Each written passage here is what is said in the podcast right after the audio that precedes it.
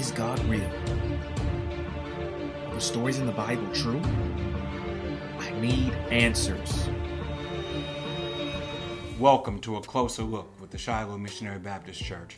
I'm Fred Jeff Smith, pastor of Shiloh, and I'm very happy that you chose to spend the next hour with us as we delve into the study of God's Word.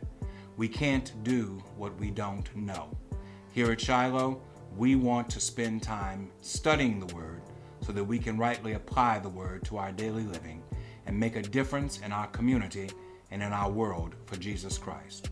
Won't you join us now for a closer look into God's Word? Uh, and thus far, uh, we have tried to, to uh, make you mindful of the fact that uh, there is but one fruit of the Spirit, and that fruit is agape love. But that's, that fruit is also uh, listed in Scripture by the Apostle Paul with various descriptives. And we have tried to look at a couple of those descriptives. Uh, thus far, we have looked at peace, we have looked at forgiveness, we have looked at service. Today, we want to look at faithfulness. Faithfulness, that is listed as one of the descriptives of the fruit of the Spirit.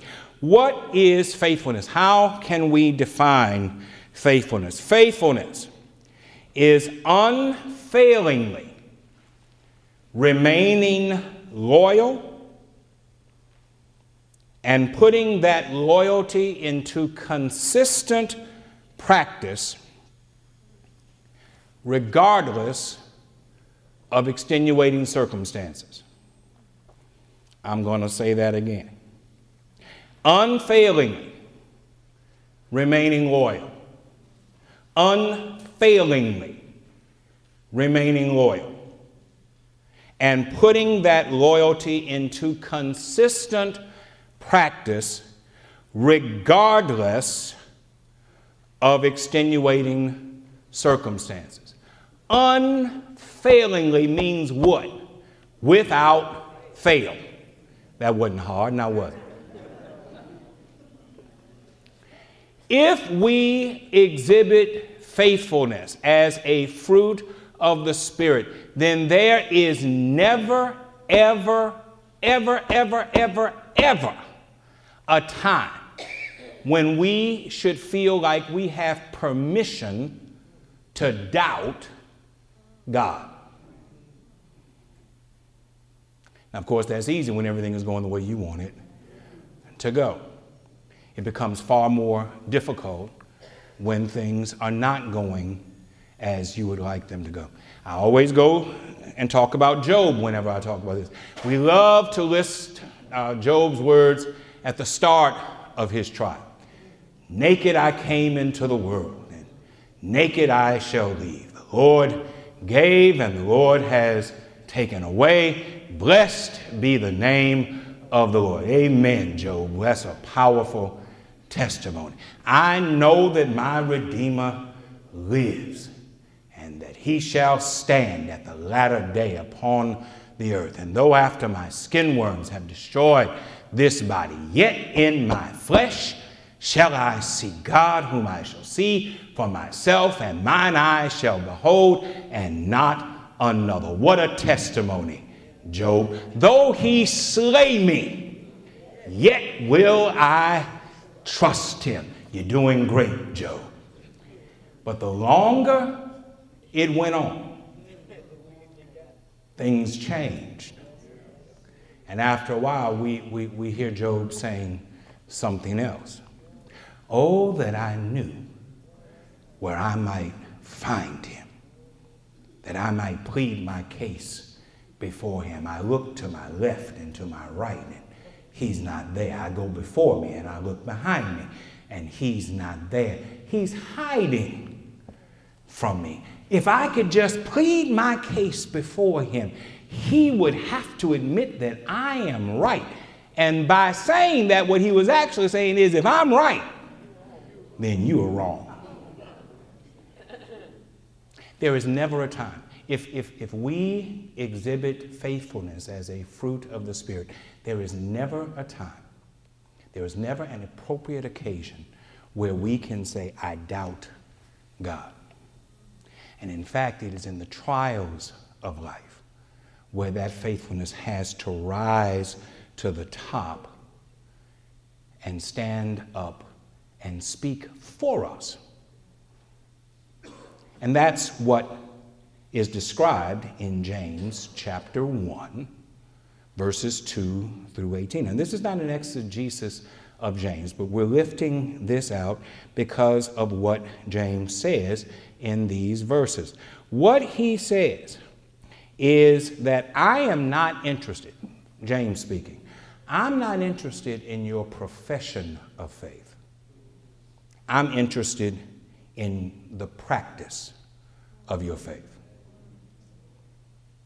What is it that, that you all say when y'all get tired of hearing me preach on Sunday? I'd rather see a sermon than hear one anytime. That was intended to be a joke. Y'all didn't laugh. Okay, all right. Maybe there was more truth to that than, than I'm comfortable with. But, but, but, but, but that, that's really what James is saying. James saying anybody can talk this stuff, anybody can say it. It's can you live it? I, I, I, want to see the practice of the faith. To whom is James writing? And, and under what circumstances does he write? He is writing this letter to Jewish Christians who are living outside of Israel. They had once been a part of the church at Jerusalem, but because of uh, persecutions that were taking place within the church, these Jews had scattered to various places.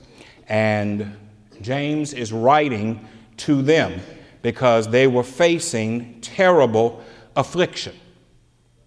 Word got to James that because of this affliction, many were abandoning the faith. We told you this is the primary reason for the writing of the book of Hebrews as well.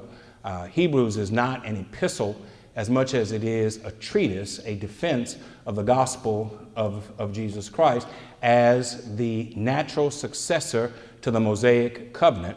And therefore, the writer of Hebrews is urging those who are enduring horrific suffering to stay the course in spite of the suffering that they're dealing with. James is essentially saying the same thing in the first verses of this first chapter. He's saying, Stay the course.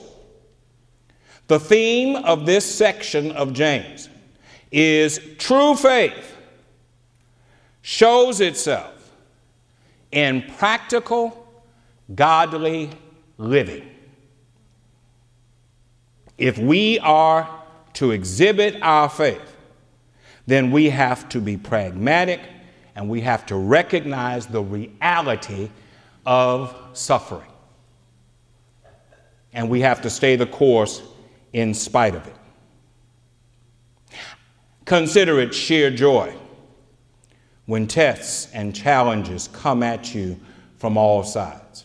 You know that under pressure, your faith life is forced into the open and shows its true colors. So don't try to get out of anything prematurely. Let it do its work so you become mature and well developed, not deficient in any way. This is the first section, the first uh, verses, verses 2, 3, and 4 of James chapter 1. He is saying that true faith responds with joy when confronted with testing. We've told you this many times before. It's important that you understand the distinction between joy and happiness. James is not suggesting that you should be happy in testing. What he is saying, however, is that you can maintain a sense of joy even as you go through your period of testing. Well, what's the difference between happiness and joy? I'm glad you asked. Happiness has to do with circumstances. Joy, if it's rooted in Christ, transcends circumstances. I can be unhappy and still have joy. If you are in Christ, you can be unhappy and still have joy. Someone asked me not, not, not so very long ago uh, about me uh, being a preacher. Do, do you like preaching? And I said, I love it. I absolutely love it. He said, You, you wouldn't want to do anything else? And I said, I would, and I mean this to the depths of my heart, I would rather have a bad day preaching than a good day doing anything else that you could name. This is what I was called to do.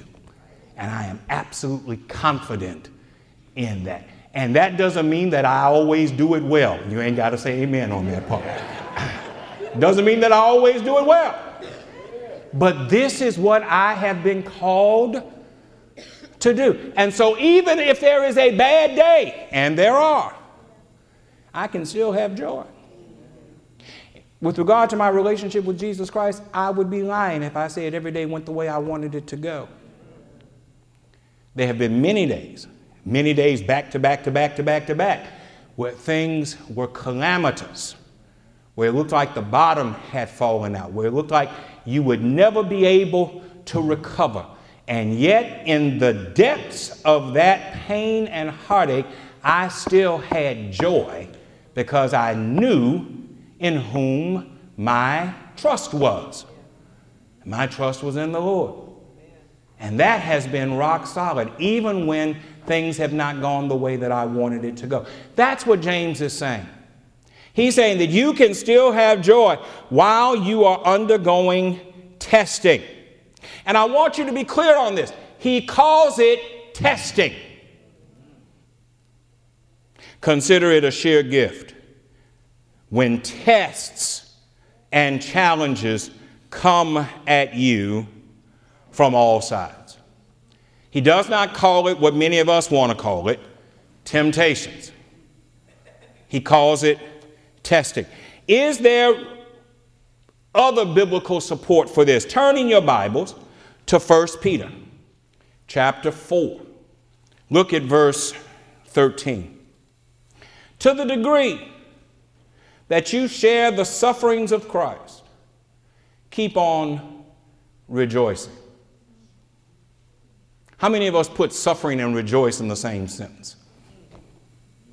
And yet, here, Peter says, to the degree that you share the sufferings of Christ, keep on rejoicing. Turn to Romans chapter 5. Look at verse 3. We are full of joy even when we suffer. We know that our suffering gives us the strength to go on. So it's not just James who, because somebody read it from James and say, well, that's, that's just James. It's throughout the scripture. I, I, I just gave you two. There are others that, that I could give you where the scripture tells us in the midst of our suffering, in the midst of our trial, in the midst of our testing, we can have joy if we are rooted in Christ.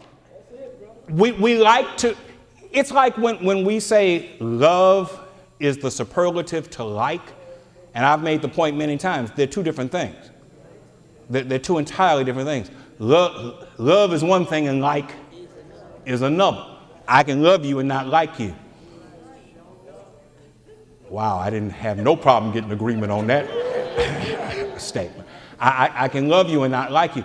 I, I can have joy and not be happy. And, and yeah, I can have joy and not be happy. So, if, if, if this is a redundant theme throughout the New Testament, that, that in the midst of trial and tribulation and testing, we can have joy. How does that relate to faithfulness? Let me share with you a couple of things. Number one, faithfulness suggests that we adopt a radical attitude in our trials. Radical to the person who is not indwelled by the Holy Spirit and that is we see it as a joyful experience. Not too long ago, we, we were talking about Paul and his thorn in the flesh. And, and Paul says, I count the thorn as a gift from God. He, he says, God allowed this to happen to show me where my strength really comes from. James is essentially saying the same thing. As I go through trial, I am mindful of the fact that I don't have any strength on my own. Amen. Amen. That my strength comes through my relationship and my constant dependence upon God.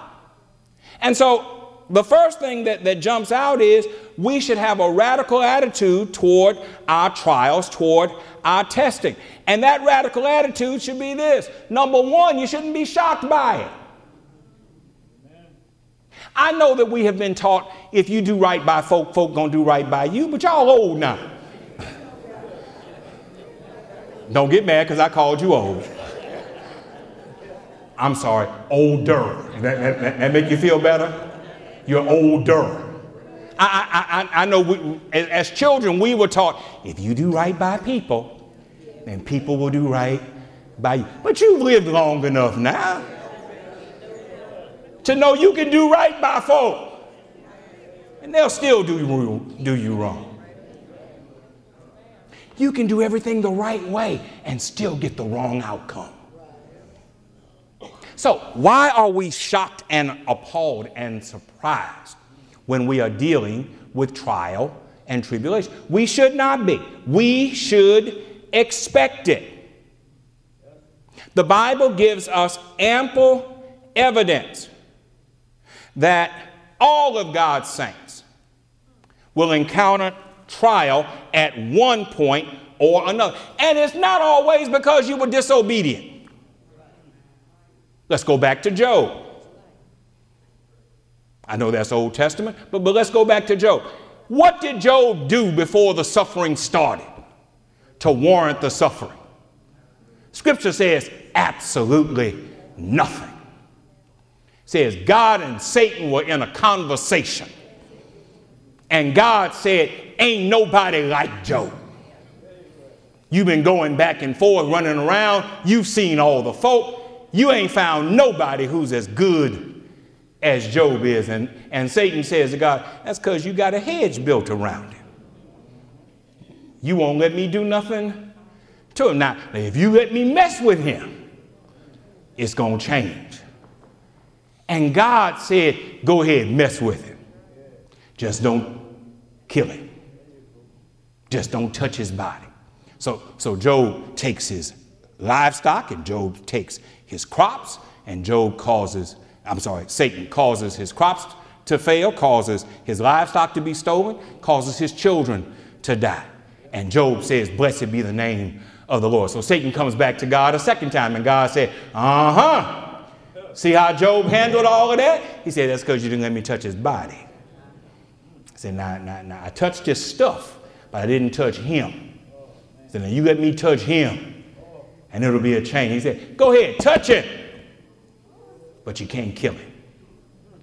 Next thing you know, Job is broken out in sores from head to toe, and he, he has to leave his house and he has to sit out in sackcloth and ashes, and dogs come by and lick his sores. And, and his wife calls him a fool, and his friends come and sit around him all day long and tell him that he ought to confess his sin. And Job said, I ain't done nothing. You and I live by this, this, this, this punitive code that is America. And we, we constantly believe that if somebody's going through something, they must have done something to cause it to happen. But the Bible tells us over and over again you ain't got to do nothing. Sometimes things just happen. But when they happen, the, the, the, the, the, the call from James is for us to count it as joy, count it as a reason to rejoice. Because God thinks, if God is letting us go through this, James says, it means that God believes in us. And you ought to feel good about that. If you're going through something, I ain't never gone through nothing like this before. Count it as a blessing. And don't get mad when somebody says, Well, God must really think a whole lot of you.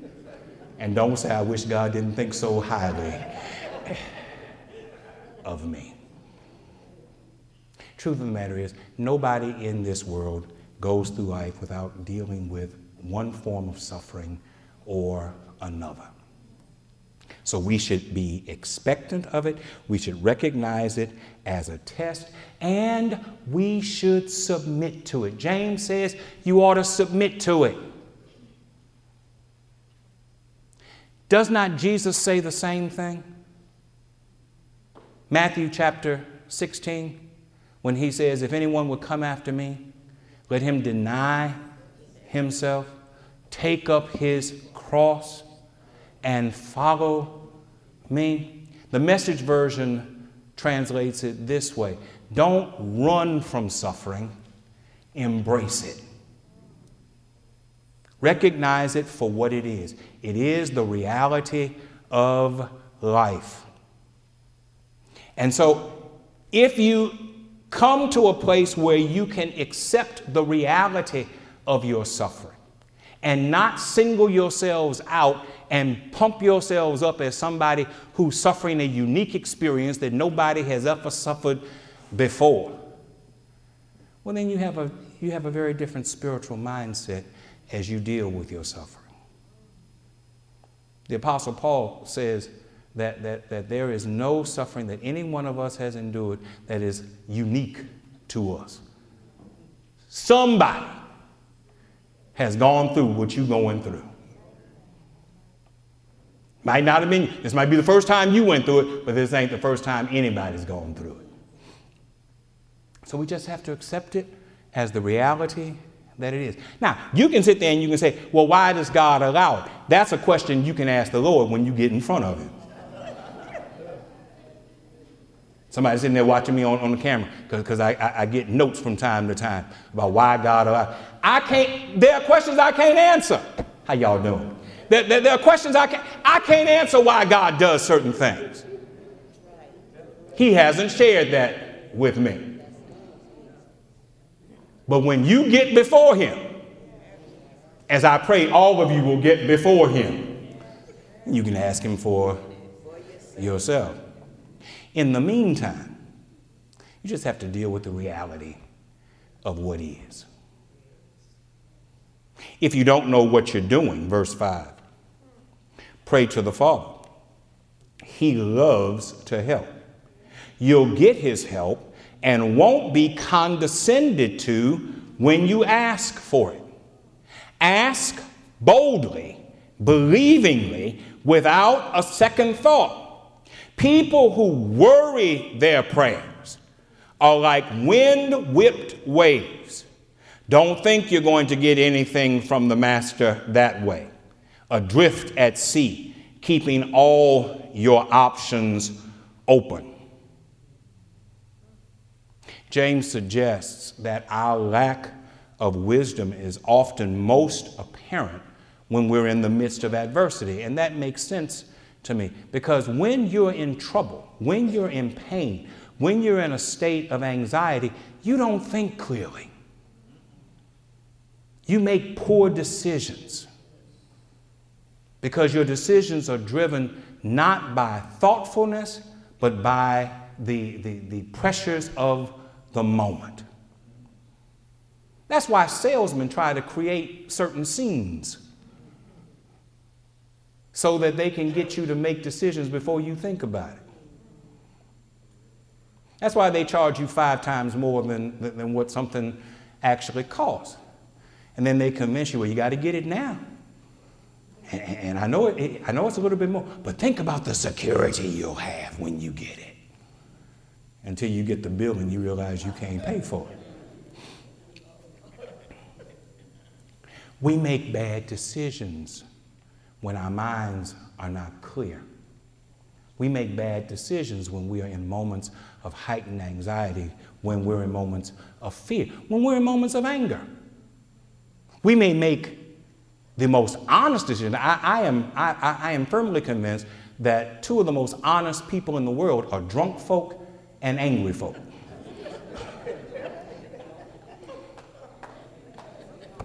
Amen. You know why? Because all your inhibitions are down. All your tact is gone. You ever been around drunk folk? Tact is gone. Diplomacy is gone. Whatever's on their mind is going to come up. You ever been around angry folk? It's pretty much the same thing. So, so, so, so they try to catch you. Life tries to catch you in these situations where you make these decisions, and they might be the honest decision, but it's not the best decision. Yes. We have to recognize that there is a time when we think we're making good decisions and we're not. And that's when we're in times of adversity, regardless of where the adversity comes from. And so James says if you don't know what you're doing, if you don't know what you're doing, don't pretend that you do know. Don't act like you know. Ask God for help. Isn't that what we sing? Ask the Savior to help you, comfort, strengthen, and keep you. He's willing to aid you. He will carry you through. James says, if you pray to him, he loves to help. He wants you to ask. He wants you to come to him. He says, You'll get his help and you won't be condescended to when you ask for it. What does condescension mean? He won't look down on He won't think you're a bad person because you came asking for help. Some people you can't ask for help because they never let you forget that you had to ask for help. Amen. He says he won't condescend. It also suggests that he won't lie to you. Paul says, I went to the Lord three times with my thorn in the flesh, and three times I asked him to remove it, and three times the Lord said, I ain't moving it. It's not going anywhere. This is something you are going to have to live with. God ain't gonna lie. He might not tell you what you want to hear, but he ain't gonna lie to you. But on, on the back end of whatever it is he says to you, what he's also saying is, I'm here with you to deal with it. You won't have to deal with it by yourself. He sets down one condition in this prayer, in, in, in, in, this activating prayer life, and that is that you do it without wavering. You do it without vacillating between one thing or another. He says, people who worry their prayers are like wind whipped waves. Don't think you're going to get anything from the Master that way. You can't worry God into doing what you want.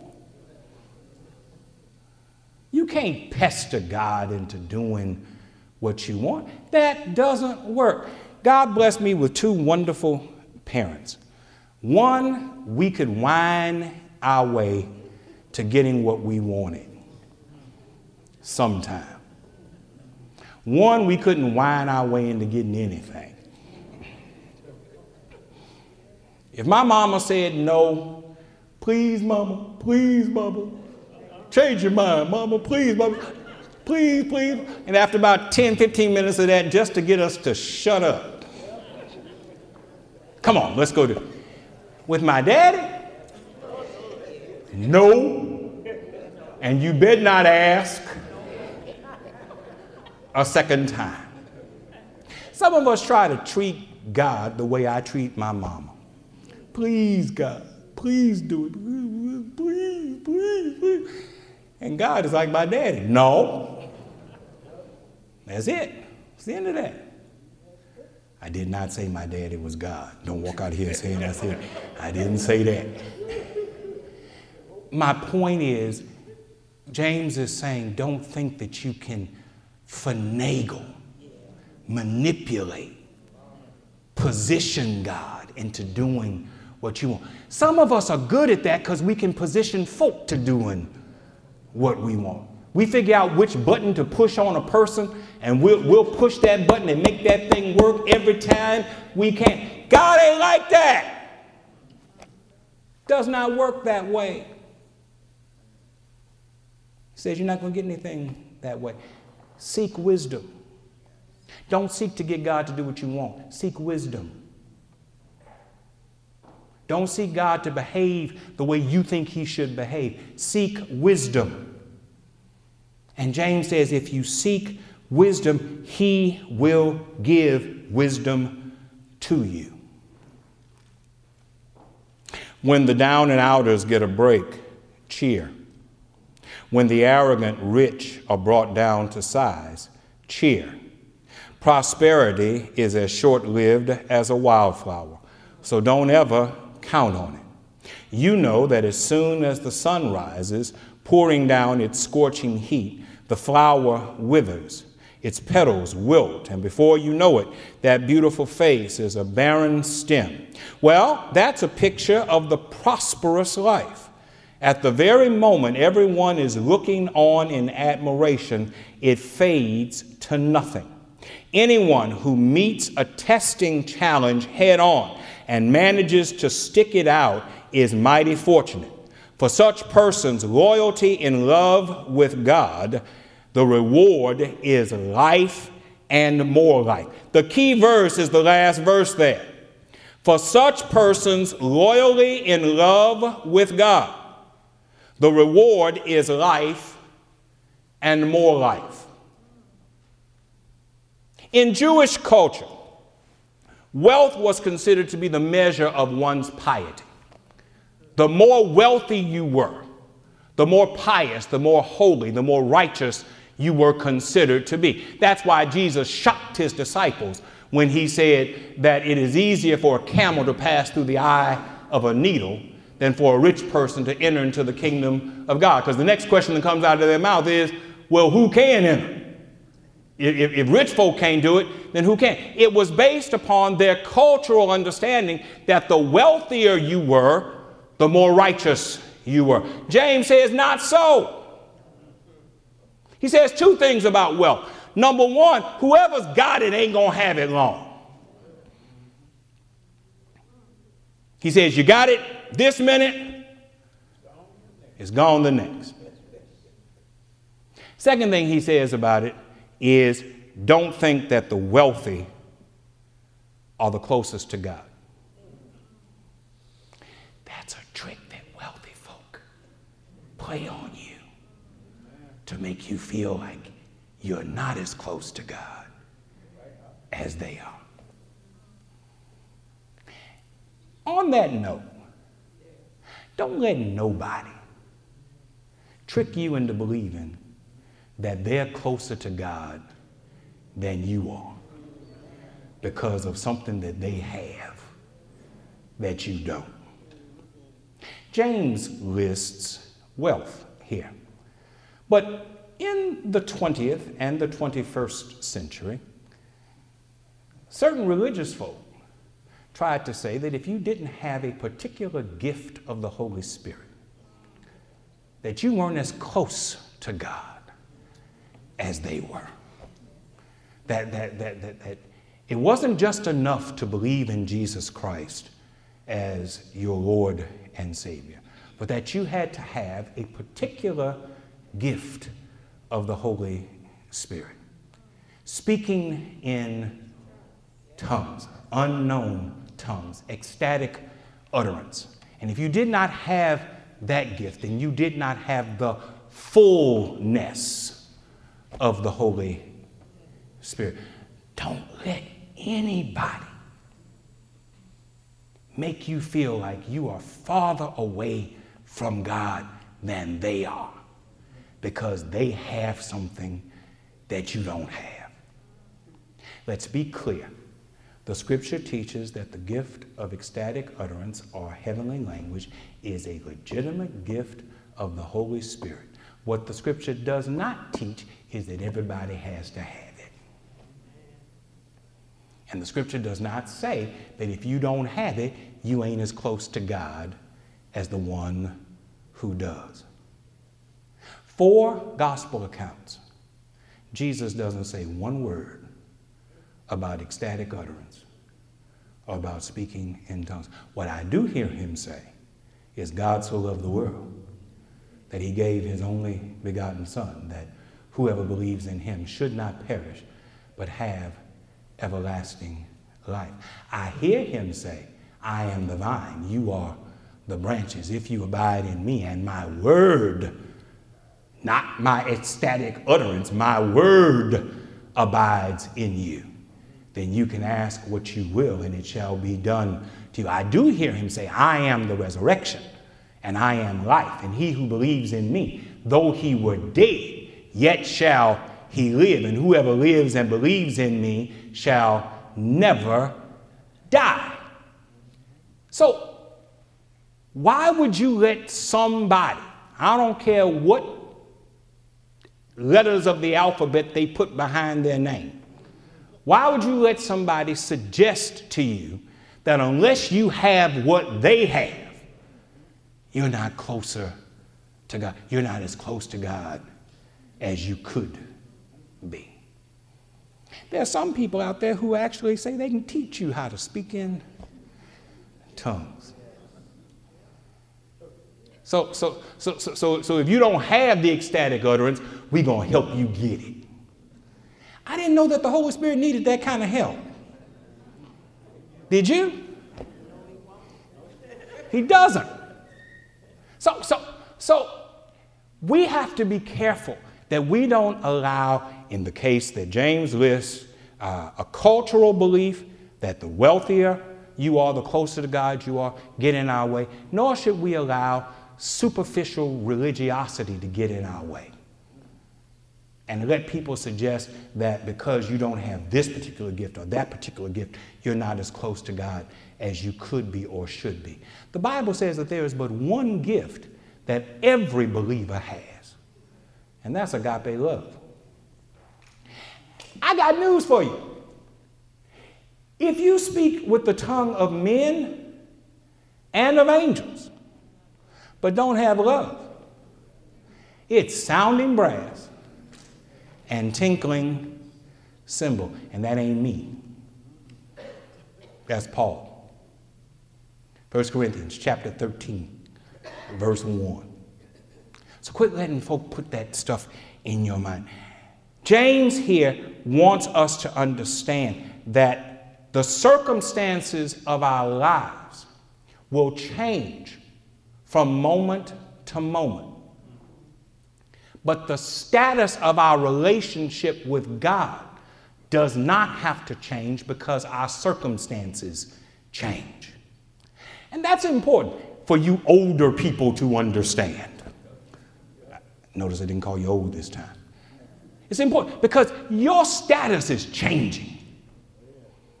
You ever notice that, that, that you don't have the energy that you used to have? Your status is changing. Color your hair whatever color you want.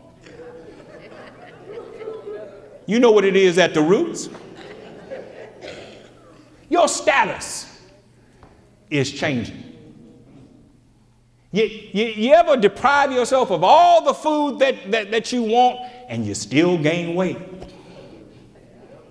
And you're ready to throw the scale out the window, your status is changing. You ever wake up at 8 and at 9:30 you're ready for a nap?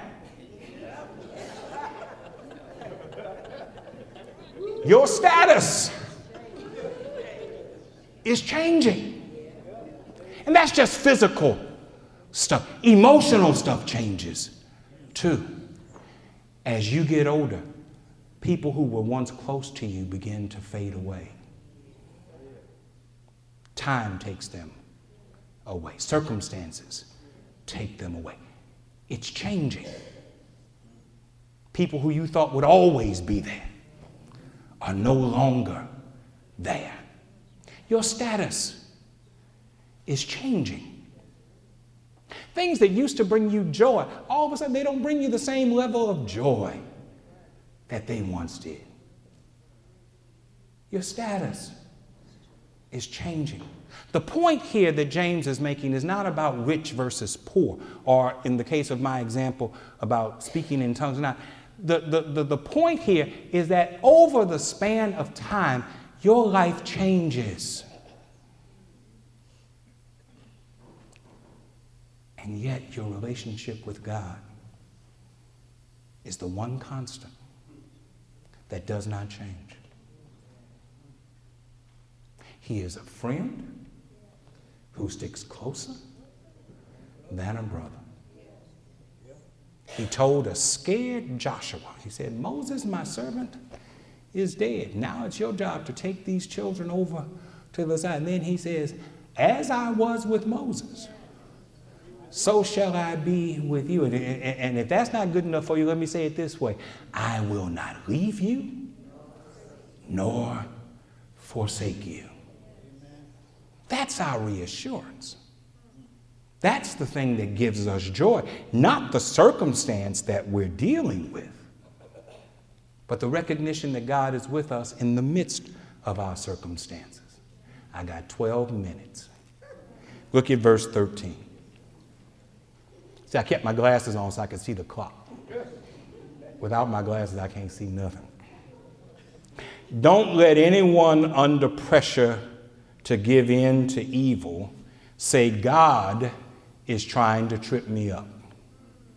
God is impervious to evil and puts evil in no one's way. The temptation to give in to evil comes from us and only us. I want you to see that. He does not say it comes from the devil. Did you see that? Everybody's fine with him saying it does not come from God. But I want you to see that he also says it does not come from the devil. He says it comes from us. And only us. I've told you before, we give the devil way too much credit. We, we, we show the devil way too much fear. The devil should be respected but should not be feared. Resist the devil. The same James says later on in, in this epistle resist the devil, and he shall flee. Don't think God is doing it, you are doing it. He says, We have no one to blame but the leering, seducing flare up of our own lust. Lust gets pregnant and has a baby. Do you see that? That's why I love the message version. Lust gets pregnant and has a baby, and the baby has a name sin. Sin grows up to adulthood and becomes a real killer. So, my very dear friends, don't get thrown off course. Every desirable and beneficial gift comes out of heaven. The gifts are rivers of light cascading down from the Father of light. There is nothing deceitful in God, nothing two faced, nothing fickle. He brought us to life using the true word, showing us off as the crown of all his creatures. It's important for us to recognize who God is and who we are. If you don't get anything else out of this passage with regard to faithfulness, get this. When we lack faithfulness, we give birth to the opportunity for sin to enter into our lives. So don't look at the devil. Don't do the Flip Wilson, the devil made me do it. You did it. You let doubt creep in. You let the pressure, the anxiety of the moment grab hold to you. Now, somebody's going to look at the word lust and get upset. He's not talking in purely sexual terms. Lust is an unhealthy desire for anything, not just sex, anything that doesn't belong to you. So, so, so when you read lust, read it in its spiritual context and not simply in a sexual context. He's saying the desire. The desire for what? The desire to have what you want.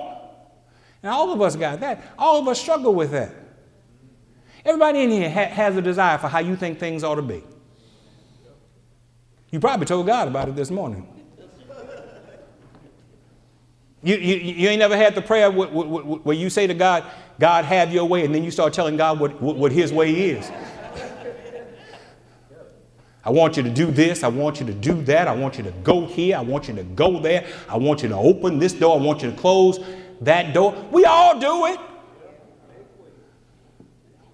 And yet, if, if, if, if we are spiritually minded, we should always come back to the place where we say, Not my will, but your will be done. And it's when we fail to do that that, that, that we open the door for lust, and, and then lust has a baby, and that's sin, and then sin becomes a full fledged adult in our lives, and it leads to our own personal corruption.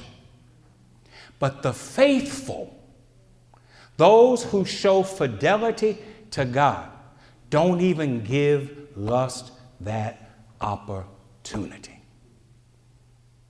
We recognize that we are more than that. And that we were called to more than that.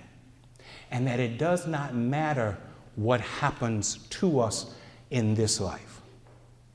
What matters is that we live our lives in such a way that it is pleasing to Him. I've told you before uh, about when I was in, in school uh, in college and I took a math test, uh, matrix algebra, and the guy scored the test while I was sitting in there, and he gave me more points than I deserved. And I went back to him and told him he made a mistake and gave me more points than I deserved, expecting him to let me keep the points.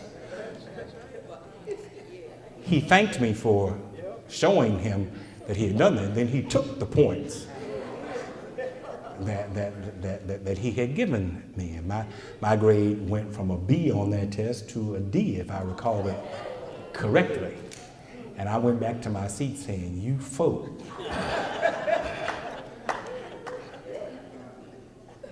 but really and truly, it wasn't the foolish thing to do. I felt like a fool when I got the D. But, but it wasn't the foolish thing to do, it was the integritous thing to do.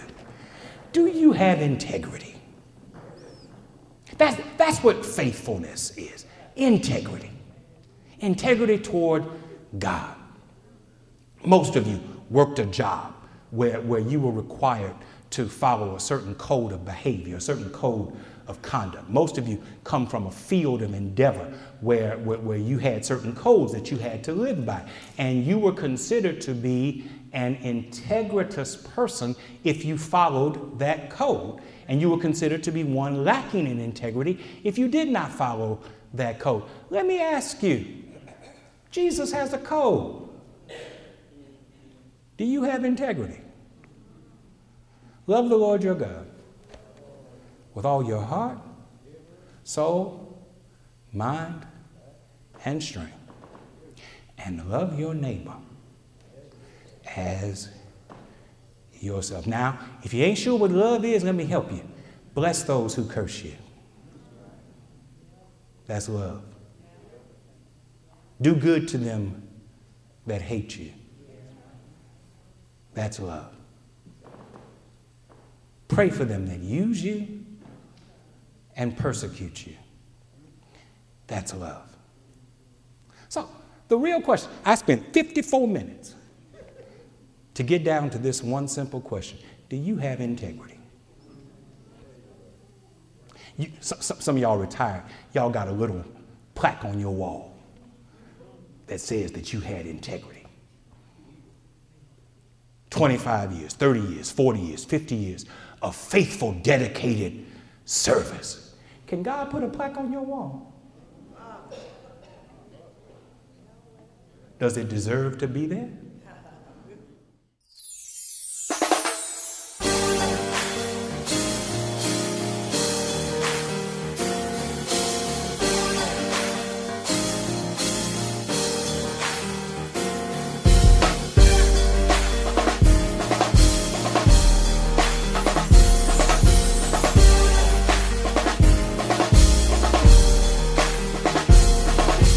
Ever since I can remember, uh, my family has always been involved in music. When we were young, uh, my mom and my dad played uh, at our family church, and we would essentially provide the music for it. So, uh, as far as that much uh, goes, it's, it's, just always been in my life uh, in, in, some form or fashion.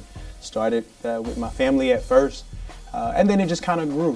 when I, at the school that I, I went to, there was a need for musicians. So it didn't matter that I was in second grade or third grade uh, could you play the piano? Yes, we need you for a service. So um, a lot of a lot of it, I was doing it, and I guess I fell in love with it before I knew that it wasn't something that everybody did, just because I grew up with it.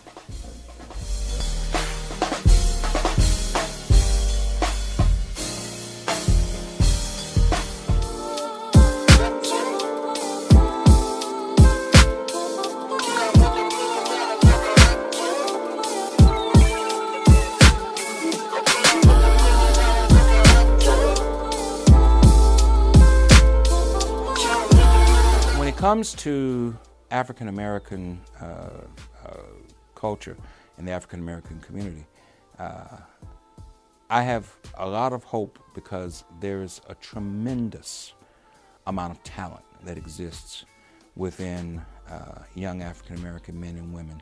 Uh, I am constantly uh, blown away and amazed by the level of intelligence, academic acumen, drive uh, that uh, many of the young people here in this church uh, possess. Uh, and uh, I think that there is a lot that they can contribute uh, to the next generation if they continue on the path that they're on. My fears, though, have to do with the fact that for too many of us, opportunities do not exist. Uh, uh, and opportunities have been cut short by uh, uncontrollable aspects of their lives, and, and in some cases, aspects of their lives that they indulged in that were completely controllable.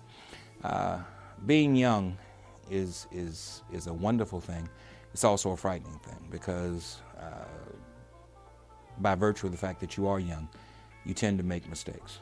Uh, uh, you tend to exercise poor judgment. You tend to think that you can do things uh, and get away with it, or or do things that are bold uh, that uh, will not have any consequences. And more often than not, uh, you're caught up in the consequences, and the consequences prove to be overwhelming. Uh, too many of our young people uh, are trying to make quick dollars by doing things that are illegal, immoral, risky. Uh, too many of our young people are caught up in environments uh, that have proven to be negative and they don't seem to find a way uh, to get out of those environments. They don't have adequate help, they don't have adequate guidance and counsel to get out of those negative environments. And the environment proves to be overwhelming and they're caught up in it uh, like a web and, and they're carried under. In many cases, uh, talented young African American people simply succumb to the environment and, and say, this is, this is my world. And uh, I'm going to navigate it as best I can for as long as I can. It's really troubling to me when I talk to young people uh, who don't expect to live to see 30. And uh, that, that, that's a pretty hopeless way to live life, to expect to be gone by 30. As somebody who's about to turn 54, I really recognize now how young 30 is. And to see people uh, who don't have any real expectation of living to 30 let alone beyond 30, is very troubling to me. And these are not stupid people. These are people who simply have not been given the same opportunities to achieve and to succeed that others have been given.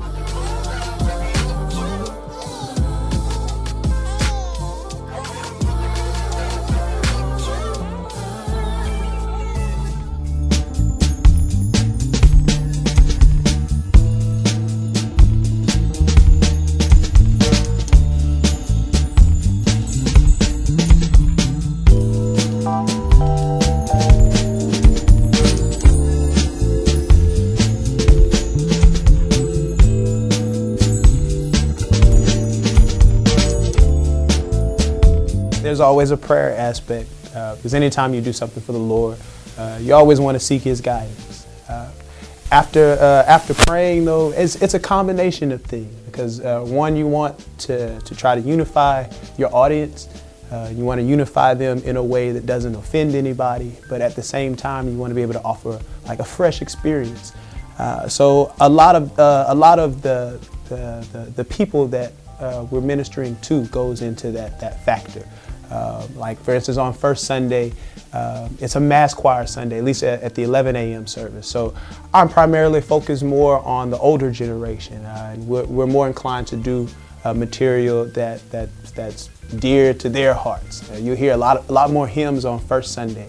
As opposed to maybe like the second Sunday. Second Sunday is, is ge- geared more towards our youth, our young adult, and our children. So There'll be a, uh, the music will change a little bit. It'll be a little more contemporary, a little bit more progressive. But at the same time, uh, not to alienate uh, anyone, we'll still come back and we'll have at least one hymn uh, to kind of get everybody uh, involved. And I think at the end of the day, it's uh, it's that healthy mixture that kind of sets even this church apart from from other churches, other services, even even other denominations. we're not afraid to, uh, to do contemporary music and in the same tone do a, a spiritual or a, a, good old hymn, something like Amazing Grace or How, How Great Thou Art. Uh, and I think that all goes into our preparation process. The fact that we're just not afraid, we, we'll try anything.